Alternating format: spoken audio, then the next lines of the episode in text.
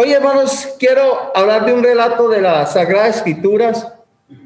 Quiero traer a memoria a cada uno de ustedes que sé que lo han leído. Y se trata de la muerte de Lázaro. Todos hemos leído esa historia en San Juan, capítulo 11.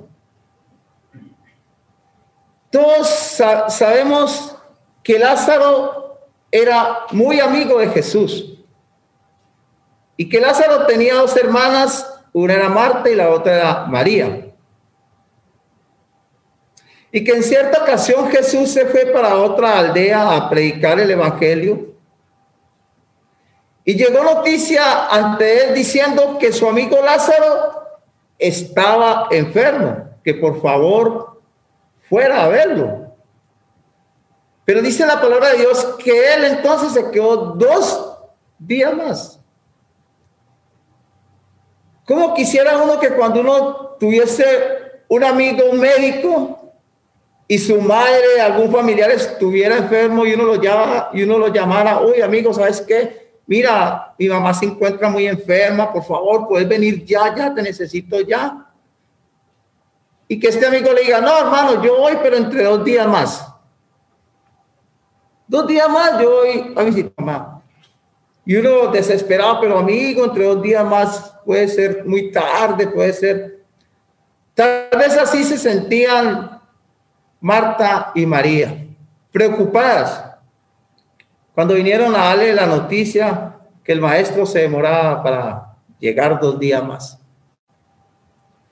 Y dice la palabra de Dios que mientras Jesús estaba por allá predicando en aquella aldea, pasó lo que nadie se imaginaba. Lázaro murió. Y dice la palabra de Dios que muchos judíos de muchas partes para consolar a Marta y a María por la muerte de su hermano. Pero dice también las Escrituras que cuando Jesús llegaba cerca de la aldea, Marta se paró presurosa para recibirle. Y le dijo llorando, hermano, imaginémonos la angustia de esta pobre mujer. Su hermano había muerto. Tal vez sacudiendo a Jesús, diciéndole, Jesús, si hubieras estado aquí, mi hermano no muere. Porque ellas sabían que Jesús tenía el poder para sanar a su hermano. Después esta va y le comunica a María, y María se viene corriendo y dice que también cayó a los pies de Jesús y le repite lo mismo. Si tú hubieras estado aquí, mi hermano no hubiera muerto. Y todos nosotros sabemos lo que sucedió en adelante. Cuando María sale al encuentro de Jesús, dicen que todos los judíos que estaban en la casa le siguieron y decían entre sí, caminad, miramos, va a llorar a Lázaro en el sepulcro. Pero de toda esta historia que narra en Juan capítulo 11 de la muerte de Lázaro, me llamó a mí mucho la atención un versículo, hermanos. Porque recordemos también que la palabra de Dios dice que Lázaro llevaba ¿cuántos días de muerto? 4 días de muerto. Hermanos, yo me acuerdo que ahora, años atrás, yo estaba muy joven, estaba de muchos años atrás, estaba yo muy joven. Las personas cuando se morían se velaban en la casa. No sé si aquí en Chile harían lo mismo, pero en Colombia cuando un familiar moría, esa persona se va en su casa. Y a veces esperaban hasta 2 días. Yo me acuerdo que en una ocasión esperaron hasta 2 días y por la mañana fueron a enterrar a aquella mujer. Me acuerdo tanto, estaba muy joven. Porque estaban esperando que su hijo llegara de Estados Unidos, o estaban esperando que su hijo llegara de Canadá, o estaban esperando que su hijo llegara de Chile. Y por eso no habían enterrado a esta mujer y se quedaron 2 días y como a las 10 de la mañana fueron a enterrarla. Y les cuento, hermanos, que ese día por la mañana en esa casa era tremendo, era un olor que no soportaba, porque Colombia es un país muy cálido, hace mucho calor. Y entonces el olor de esa casa era tremendo, aunque echaban aromas, aunque echaran lo que fuera, el olor era muy, muy terrible. Entonces, imaginémonos nosotros a Lázaro 4 días muertos. Y de todo ese relato, como les decía, lo que más me llamaba la atención a mí y que vamos a leerlo es en San Juan, capítulo 11, versículo 39. San Juan, capítulo 11, versículo 39. Dice la palabra de Dios de la siguiente manera. Dijo Jesús, quitad la la piedra. Vamos a dejarlo hasta ahí. Que es uno de los versículos que más me llamó la atención. ¿Saben por qué, hermanos? Porque yo quiero preguntarle a cada uno de ustedes, ¿acaso Jesús no tenía el poder suficiente para de un soplo destrozar la piedra? ¿O acaso Jesús no tenía el poder suficiente para hablarle a esta piedra y que la piedra se corriera? ¿Se acuerdan ustedes en cierta ocasión que el diablo tentó a Jesús y le dijo, dile a estas piedras que se conviertan en qué? En pan. Porque él sabía que aún las piedras se sometían. ¿Acaso no era muy más fácil para Jesús soplar, destruir esta piedra y que todos aquellos judíos y todos los que estaban ahí se quedaban aterrorizados diciendo, este hombre tiene mucho poder, qué grandioso este hombre? Pues hermanos, Jesús pidió que quitaran la piedra. Y ahorita vamos a seguir hablando más adelante de eso. Enfocame un poco en lo que le decía que Lázaro llevaba 4 días de muerto. ¿Se imagina el olor que se producía?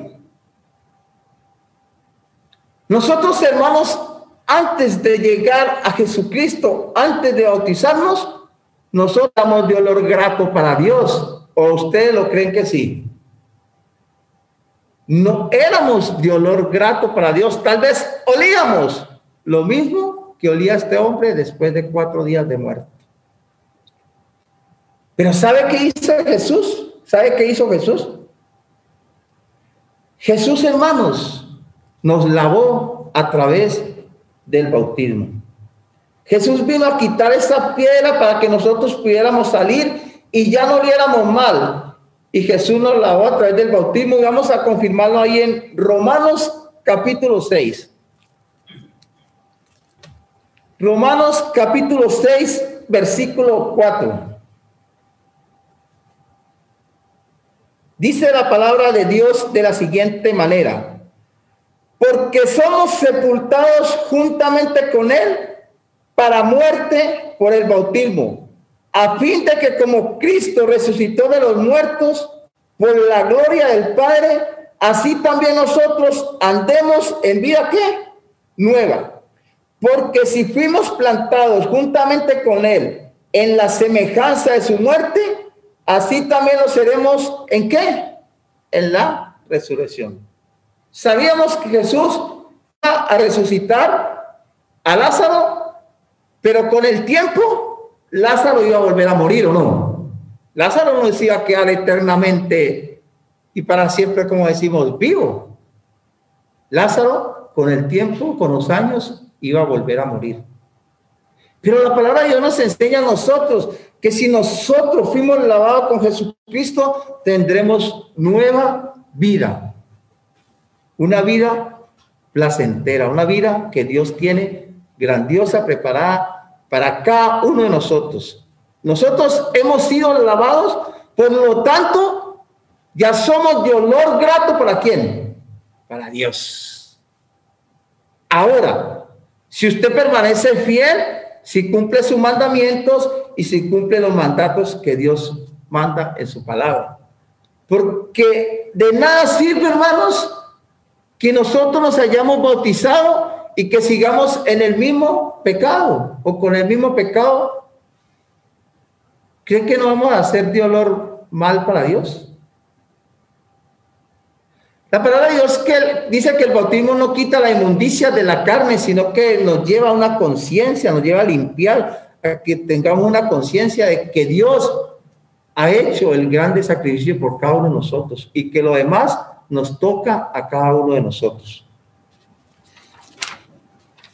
Hermanos, y como les dije ahora también, yo quería preguntar, como sé que también muchos de ustedes también se preguntan, ¿por qué Jesús mandó a quitar la piedra? ¿Ah? ¿Por qué Jesús mandó a quitar la piedra y no la quitó él? Voy a ponerles un ejemplo sencillo, muy sencillo. Si yo hoy por la noche le orara a mi Padre Dios y le dijera, Padre, yo hoy a la madrugada, a las 3 de la mañana, quiero que tú me despiertes porque a esa hora quiero orarte, a las 3 de la mañana. Quiero orarte, Señor, por favor, ayúdame a despertar. Y yo les pregunto, ¿ustedes creen que Dios no lo va a despertar? Dios lo va a despertar, hermano, téngalo por seguro. Pero a usted le toca ¿qué? Levantarse. ¿A cuánto nos ha costado levantarnos a veces por la mañana? Yo, hermano, me levanto todos los días a las 6 de la mañana con mi esposa para poder dejar todo listo. Y suena la alarma y mi esposa la primera que esa sí se levanta, pero como dicen aquí los chilenos, al tiro. De repente ya ahí pone las cosas en la estufa y vuelve como a los 15 minutos, 20, amor. Ay, amor, otro poquito. Le cuesta a uno a veces. Le cuesta a veces levantarse, hermano. Por lo menos a mí a veces me cuesta. Entonces Dios te puede despertar, pero tú tienes que levantarte. ¿Y sabes por qué Jesús mandó a quitar la piedra? ¿Sabes por qué? Porque eso se llama colaboración humana. Y les puse un ejemplo sencillito nomás. Ahora quiero ponerles unos grandes ejemplos de por qué se dice y se llama colaboración humana.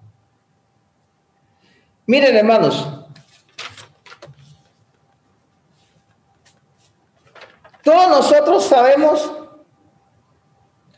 que Dios sacó al pueblo de Israel de la esclavitud del faraón. Lo sabemos, ¿cierto? Lo hemos estudiado, lo tenemos bien claro. Y cuando el pueblo de Israel se vio frente al mar y miraban hacia atrás que el ejército del faraón lo seguía, ¿cómo se pusieron? Preocupados, hasta el mismo Moisés se preocupó, hermanos. Y si nosotros no lo vamos a buscar, lo pueden buscar ustedes en su casa por falta de tiempo. Si ustedes leen en Éxodo capítulo 14, versículo 15 y 16, dice que Moisés clamó a Dios. ¿Y sabe qué le contestó Dios? ¿Por qué clamas a mí? Extiende tu vara. Ponla en el mar y marchen. Eso es lo que relata la palabra de Dios, Éxodo capítulo 14, versículos 15 y 16. Y yo quiero hacerle una pregunta a ustedes, hermanos. ¿La vara de Moisés tenía poder, sí o no? Si Dios no hubiera estado con Moisés, ¿para qué le servía la vara a Moisés? Solo para sostenerse. La vara de Moisés no tenía poder. ¿El poder era de quién? De Dios. ¿Acaso no era más fácil para Dios cuando el pueblo iba llegando al mar que Dios abriera el mar ¿No era más maravilloso para esta gente y que fueran pasando? ¿No era más fácil para Dios eso? ¿O ustedes qué creen, hermanos? ¿Creen ustedes que esto no se llama colaboración humana? ¿No tiene el poder Dios para abrir el mar? ¿Se acuerda cuando los apóstoles estaban en el mar? Que Jesús calmó la tempestad, calmó todo esto, ¿no? Que se aterraron, hicieron... Hasta el mar le obedece a Jesús. ¿Y quién es Jesús? ¿Dios o no? Ven, hermano. Ahora quiero ponerles otro ejemplo más grandioso. Y vamos a Josué capítulo 6. Vamos a leerlo ese. Entonces quiero mostrarles otro grande ejemplo, hermanos. Y se trata del muro de Jericó. Y dice Josué capítulo 6, búsquenlo en su casita con despacio, yo les doy un poquito de tiempo, no mucho tiempo, no tenemos mucho tiempo, así que hermano, mueva las hojas, no, tranquilo hermanos. Vamos a leer Josué capítulo 6 del 1 en adelante. Y dice la palabra de Dios de la siguiente manera. Ahora Jericó estaba cerrada, bien cerrada, a causa de los hijos de Israel. Nadie entraba ni salía.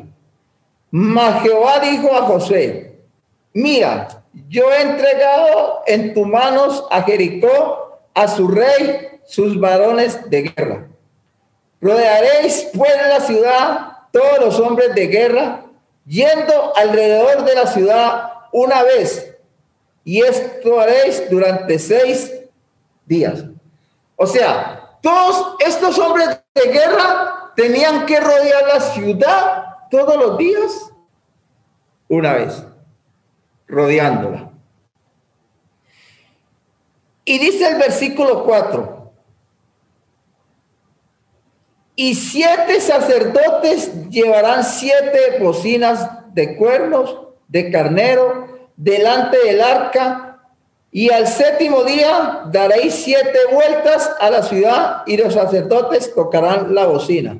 Mire, y dice que al 7º día tenían que darle 7 vueltas a la ciudad, tocando la bocina, los, como dice ahí, los sacerdotes, todo. Y dice el versículo 5.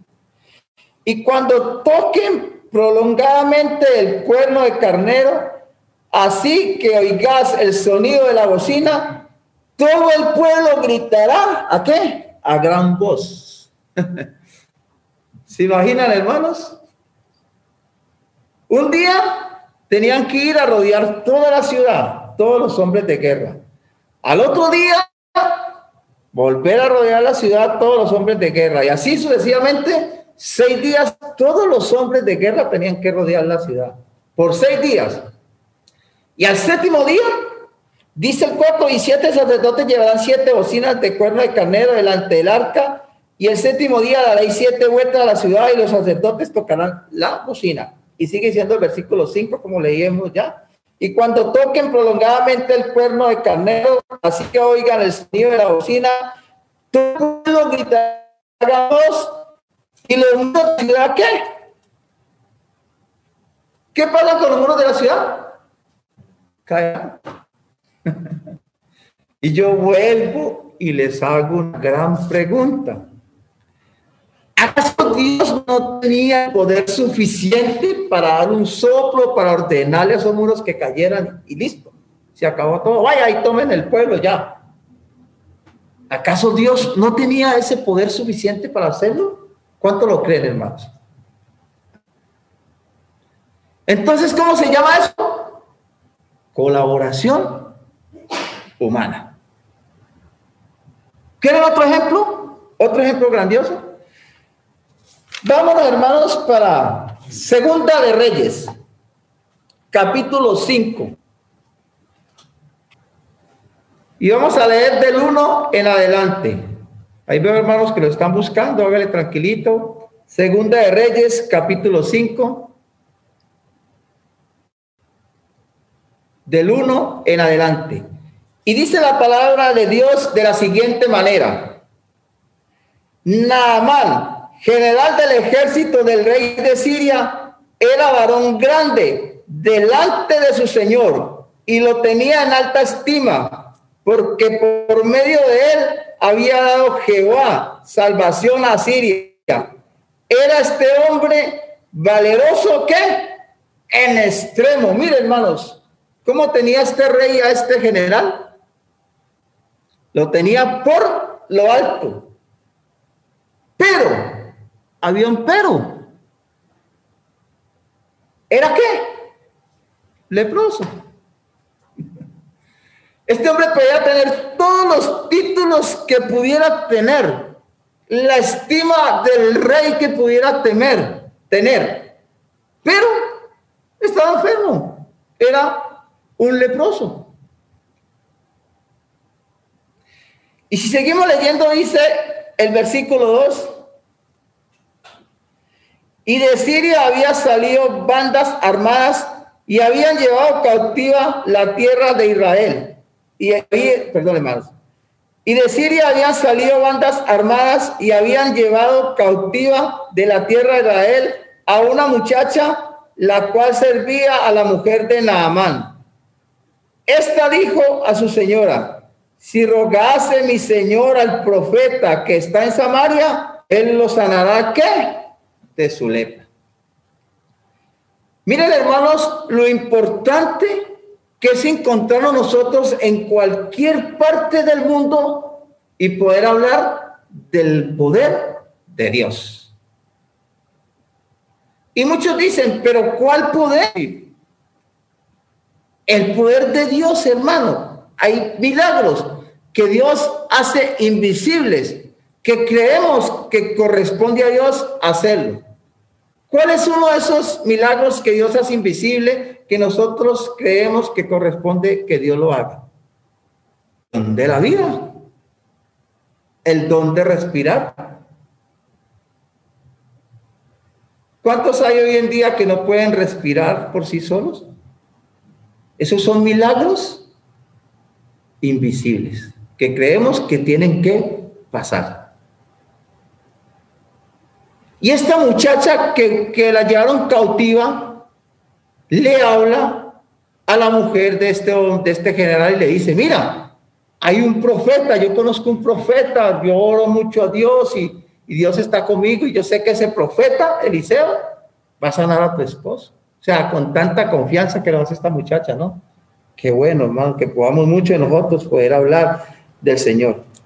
Y dice el versículo 3: esta dijo a su señora: si rogase mi señor al profeta que está en Samaria, él lo sanará de su lepra. Entrando Naamán a su señor, o sea, de entrada Naamán el general ante su rey. Dice, entrando Naamán a su señor, le relató diciendo: así y así ha dicho una muchacha que está en la tierra de Israel. Y le dijo el rey de Siria: anda, ve, y yo enviaré carta al rey de Israel. Este hombre general va y dice al rey: mira, mi rey, así ha dicho una muchacha que llevamos cautiva. Ella dice que hay un profeta que me puede sanar de esta lepra. Y el rey, como lo tenía en gran estima este general, dice: anda, ve, y más, yo le voy a mandar una carta al rey para que te reciba con todos los honores, para que vea que yo te mando, y le va a mandar una carta para que él te reciba con todos los honores y mire a ver qué pueden hacer por ti. Eso es lo que dice el relato aquí en las Sagradas Escrituras. Y dice: salió pues él llevando consigo 10 talentos de plata y 6,000 piezas de oro y 10 mudas de vestidos.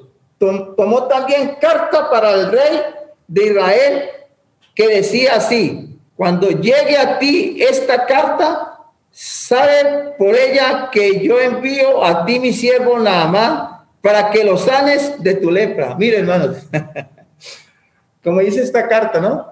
Este rey le manda una carta al otro rey y dice: cuando yo mande a mi siervo, sabrás que va de parte mía para que tú le sanes de tu lepra. O sea, este rey pensaba que el rey que estaba allá lo podía sanar a Naamán de su lepra. Y vamos a leerlo para que lo comprobemos. Dice el versículo 7. Luego que el rey de Israel leyó la carta, rasgó sus vestidos y dijo: ¿soy yo Dios? Sí, hermano, mire, como dice este rey, algo enojado. Y dijo, ¿soy yo Dios que mate y dé vida para que éste envíe a mí que sale a un hombre de su lepra? Considera ahora y ve cómo busca ocasión contra mí. O sea que este rey se enojó tanto que rasgó su vestido y dijo, este rey cree que es que yo soy Dios, que puedo dar y quitar la vida. Como este rey también sabía que había un Dios todopoderoso, ¿no? Qué grande que hasta los grandes reyes, hasta los grandes hombres de hoy ya saben que existe un Dios todopoderoso.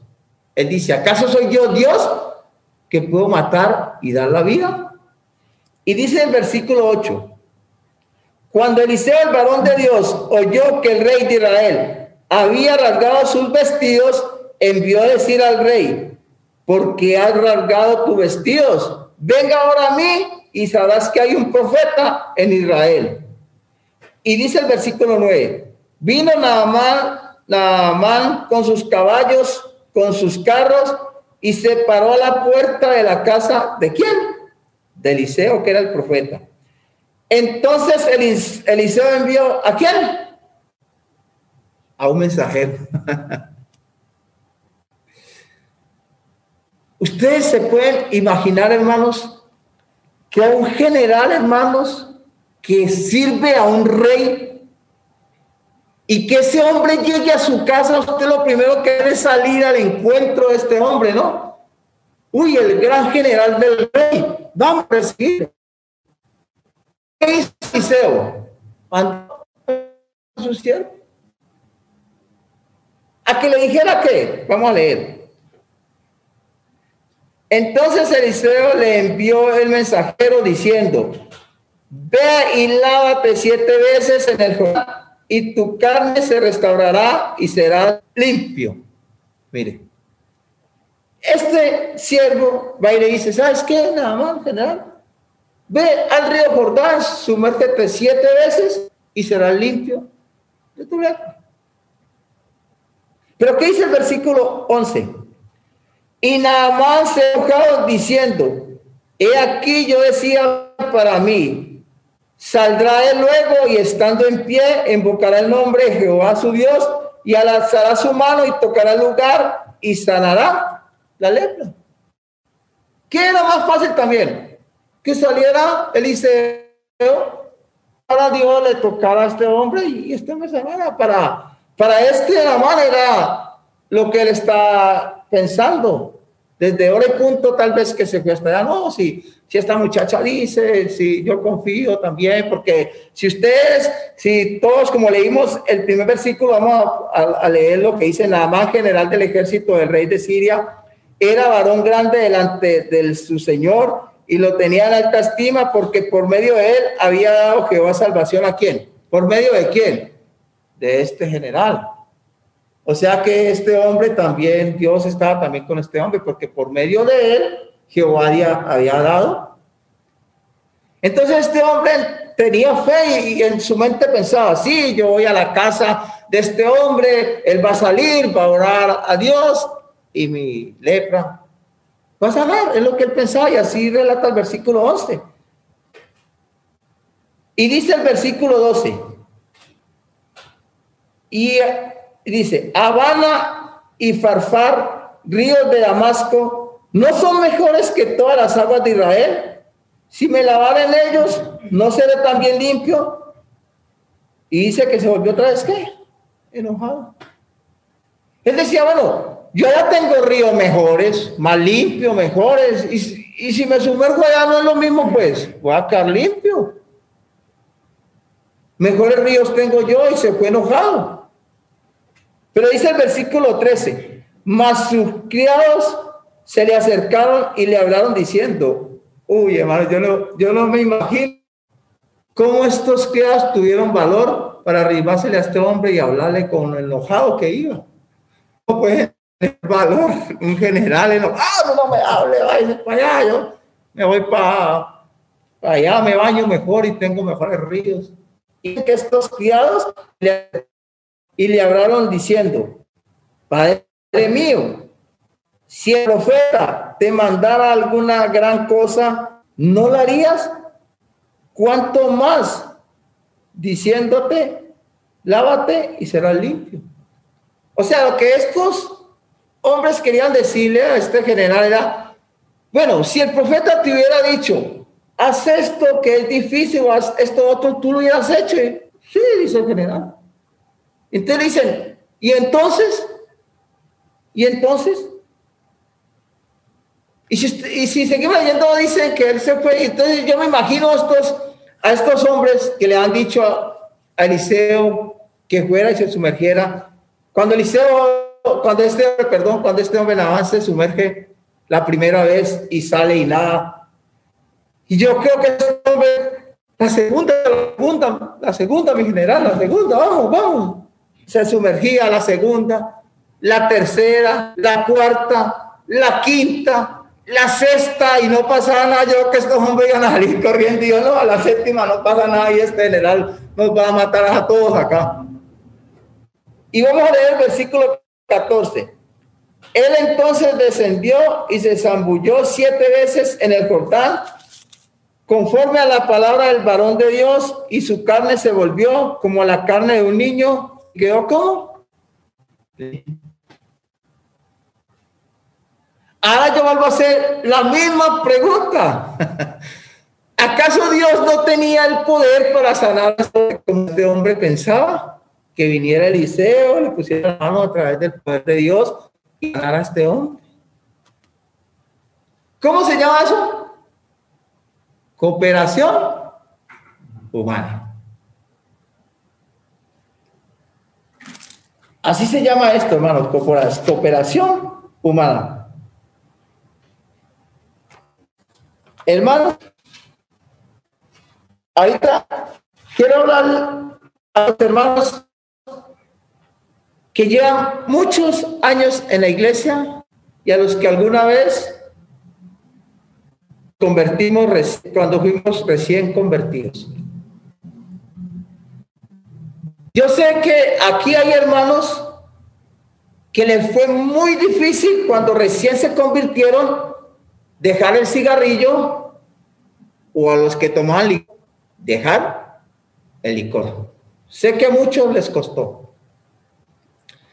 Porque en Colombia vimos a hermanos que llevaban 2 o 3 meses y fueron sorprendidos con un cigarrillo en la mano. Fueron sorprendidos en una cantina tomando. 3, 4 mesecitos llevan de convertidos. Y fueron sorprendidos los hermanos. Y yo, cuando estudiaba este mensaje, me llamó mucho la memoria porque en Colombia nosotros nos reuníamos aproximadamente 90 hombres, 25 o algo de mujeres, entre 90 y 95 por todos aproximadamente.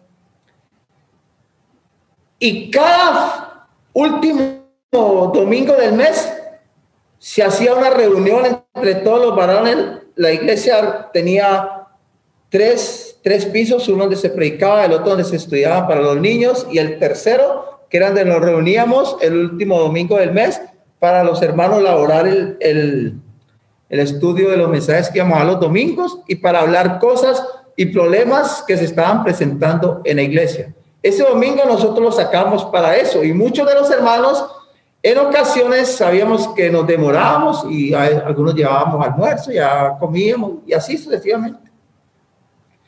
Y resulta, hermanos, que yo me acuerdo tanto, estaba recién convertido, tendría por ahí unos 4 o 5 meses, 6 meses, no más que eso.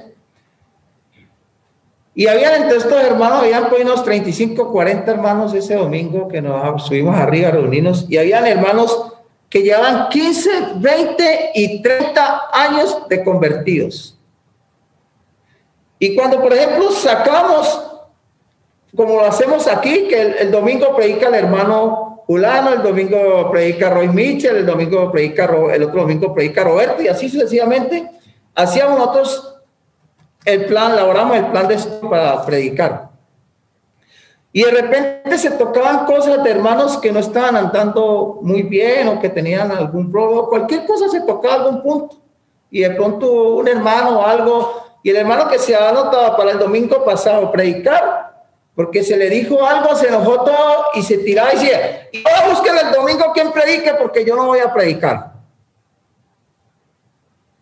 Hermanos de 15, 25, que le preguntaban de cuántos años tiene el hermano convertido. No, 28 años, 30 años. Y uno se queda como asombrado. Uy, hermano, si así voy a llegar yo, 28 años convertido, y voy a hacer así.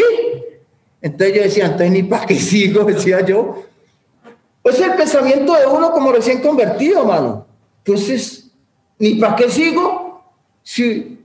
Si se supone que uno llega a la iglesia es para ir cambiando todas las cosas, para ir madurando. El apóstol Pablo decía que cuando era niño, actuaba como niño, jugaba como niño, pero ya cuando crecía ya no era lo mismo. En cierta ocasión yo di y puse un ejemplo aquí grandioso, que cómo se vería el hermano Ral por aquí en la iglesia gateando y llorando como un bebé a la edad que tiene, cómo se vería, ridículo o no. Entonces yo digo, hermanos, un hermano que fue sorprendido a los 2 meses o 3 meses de convertido fumándose un cigarrillo, pasa, puede que pase, porque como le digo, hay hermanos que les es muy difícil todo cuando recién se convirtieron. Por lo menos a mí, gracias al Señor, jamás me he metido un cigarrillo a la boca, jamás he tomado licor, pero sí me gustaba mucho la plata. Yo los domingos trabajaba y yo lo que me ganaba en 4 o 5 días a la semana me lo ganaba en un domingo. Entonces, cuando los hermanos a mí me dijeron que yo tenía que dejar de trabajar los domingos, dije, no, estos están locos. No, estos están locos. Que yo dejar de trabajar un domingo con la plata que yo gano 100, 120 mil pesos en un domingo, con lo bien que me va, que deje el domingo. No, no están ni tibios, hermano. Pero con el tiempo me fui adaptando y fui dándome cuenta que estaba dejando cosas más grandiosas yo, por la plata, que eran mis hijos y mi familia. Pero yo en ese tiempo no lo entendía, porque para mí era el ganar dinero. Entonces, se imagina si yo he convertido, que yo como 14, 15 años estuviera todavía trabajando los domingos. Entonces, ¿qué clase de madurez puedo tener como cristiano? ¿Se imaginan ustedes, hermanos, ver a un hermano de 25, 15 o 30 años en este momento fumándose un cigarrillo? ¿O en una cantina o en un bar tomando en este momento? ¿Creen que ese hermano tenga madurez espiritual, hermanos? Quita la piedra, hermanos. Es difícil, hermanos. Es muy difícil para muchos hermanos que les costó como convertir, dejar muchas cosas. Es muy difícil. Pero si nosotros leemos las Sagradas Escrituras, que Juan y Pedro eran llamados los hijos de trueno por su carácter tan tremendo que tenían, hermanos. Pero si usted lee las cartas del apóstol Juan, comienza el hablar diciendo, hijitos, amados, de entrañable corazón. Entonces, hermanos, si usted tiene 15 o 20 o 30 años en el Señor, y sigue con esa actitud de mal genio que se enoja con cualquier cosa, hoy dígale al Señor que por favor le ayude a quitar la piedra. Él puede ayudarle. Él puede ayudarle. ¿Cómo? A través de su escritura. ¿Cómo le puede ayudar? Mire lo que dice Colosenses capítulo 3, versículo 8.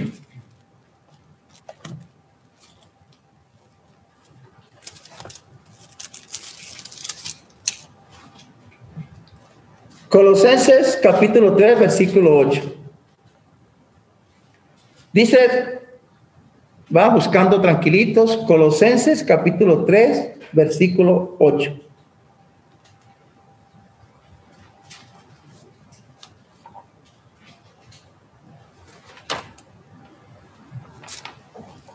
Dice la palabra de Dios en Colosenses capítulo 3, versículo 8. Pero ahora dejad también vosotros todas estas cosas. Y empieza la palabra de Dios diciendo, ¿cómo? Ira, ¿y qué? y el ojo. Dios te va a ayudar, pero tú tienes que quitar la piedra. No puede ser que hermanos de 30 años no se les pueda decir ni hablar hoy día nada, porque se enojan y dejan todo tirado de las cosas de Dios, como si el compromiso lo hicieran con nosotros. Hermano, predicador, déjeme decirle una cosa, que cuando usted hace un compromiso lo hace con Dios. ¿Y acaso yo no dice, no es mejor soportar el oprobio? Que si tu hermano pecara contra ti,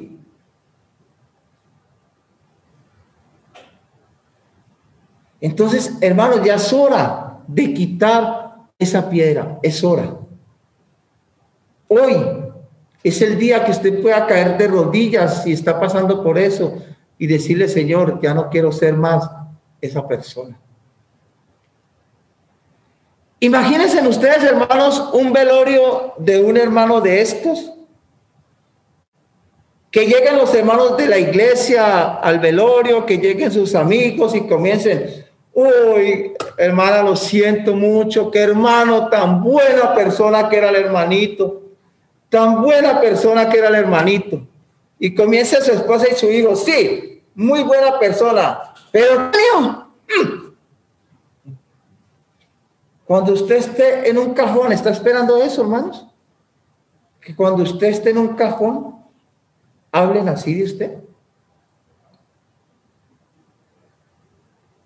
Sé que en muchas ocasiones nosotros nos disgustamos por algo, nos enojamos, porque la palabra de Dios dice, airaos, pero no pequéis. Y sé que a muchos es fácil pedir perdón, a otros es difícil y les cuesta. Pero hoy, hermano, que sea el momento en el que usted diga, ya no quiero más esto. Yo mismo voy a quitar esa piedra, porque sé que el Señor me va a ayudar, pero Él no me la va a quitar. Porque ¿saben una cosa, hermano? Dios va a hacer cosas que sabe que tú no puedes hacer. Pero Dios no va a hacer cosas que sabe que tú puedes hacerlas. Quita la piedra, le dijo Jesús a ellos. Quiten la piedra, les dijo. Y la pregunta es, ¿no tenía poder Dios, Jesús para quitarlo? Y ahí como leímos en Colosenses 3:8 dice, pero ahora deja, póngale quita, que es lo mismo, deja, quita. Toda ira y todo enojo. Es que no puede ser que un hermano de 25, 30 años en este momento esté adquiriendo licor. No puede ser que un hermano de 25, 30 años en este momento esté fumándose un cigarrillo. Porque entonces, ¿de qué se trata la vida cristiana? ¿Acaso no se trata de irnos perfeccionando cada día más y más y más en todas nuestras debilidades? Por eso que cuando dije este tema, lo hice y el primero que se alimenta es uno que lo predica. Créanme que yo me alimenté mucho de muchas cosas aquí, hermano. Que tal vez no me da cuenta que en ocasiones fallamos y no nos damos cuenta. Que tiene que haber una persona que nos la diga para que nosotros podamos caer en cuenta. Tiene que haber alguien ahí pendiente de nosotros para que nos lo diga. Para que podamos caer en cuenta. ¿Sabe cuál es la piedra más difícil para los hermanos y para la gente que tal vez hoy no estén, amigos que hoy no estén acompañando a través de esta plataforma? ¿Sabe cuál es la piedra más difícil? La piedra de las excusas. No, mi amor, pero es que yo he tratado y yo no puedo. No, es que es muy difícil. No, es que... ¿Saben una cosa, hermanos? Dios sabe que tú puedes hacerlo. Dios sabe. Pero lo más grandioso es que tú sabes que tú también puedes hacerlo. Que tú también puedes dejar lo que en este momento está impidiendo que esa piedra se pueda correr. Estás atrapado ahí, y no has podido salir porque no tienes el valor, la fuerza suficiente para mover esta piedra. Pero hoy Dios te está diciendo que no estás solo. Dios hoy te está hablando a través de este mensaje diciéndote, cambia esa actitud. Yo soy tu padre. Y la palabra dice que Dios es amor. Imagínese un hermano a toda hora que no se le puede hablar, que no se le puede decir. Si un hermano lo conoce al hermano, no hablan y se le puede decir que un hermano va a venir a contarle los problemas a este hermano, le va a venir a decir algo. No hay confianza para con este hermano. Uno se arrima a un hermano a contarle las cosas personales de uno cuando ve que ese hermano es un amor, o no, cuando ve que ese hermano es muy amable. Pero imagínense usted acercarse a un hermano que a toda hora lo miren, no, ese hermano es muy jodido, ese hermano no se le puede decir nada, ese hermano esto, ese hermano lo otro. Entonces, hermanos, hoy he querido compartir este grandioso tema con cada uno de nosotros para que vamos mirando qué es lo que impide que podamos mover esa piedra. ¿Qué es lo que está impidiendo en tu vida hoy para decir ya no más, ya no quiero más esto? ¿Qué está impidiendo hoy para que hoy le pidas perdón a tu esposa, para que hoy, hermana, le pidas perdón a tu esposo y le digas, ¿sabes qué, mi amor? A partir de hoy voy a tratar de cambiar porque yo puedo, porque Dios me da la fuerza, porque Dios me da el valor para poder hacerlo. ¿Qué está esperando? ¿Que esté allá en aquel cajón? Y comiencen a murmurar de usted, a decir, qué hermano tan buena gente, pero tenía un genio que ni él mismo se lo aguantaba. Espero que este grandioso tema nos haya ayudado a cada uno de nosotros, hermano, para ir cambiando muchas cosas y saber y reconocer que tenemos que irlas cambiando, que con el tiempo nosotros tenemos que irnos volviendo más maduros espiritualmente. No puede ser que sigamos en lo mismo de antes. Si se supone que el Evangelio es para esto, para irnos transformando, para ir elevándonos, hermano, a la plena plenitud de Dios, para llegar a una posición que Dios quiere que nosotros lleguemos, hermano. Pero imagínese un hermano con ese mal genio que manda de entrar al cielo. ¿Para dónde va? ¡Para el cielo! ¿Se imaginan, hermano? Entonces, hermano, cambiemos. Amor a Dios y por amor a toda la familia en Cristo Jesús, cambiemos todas las cosas que hoy no nos permiten mover esa piedra. Que el Señor les continúe bendiciendo. Muchas gracias, hermanos.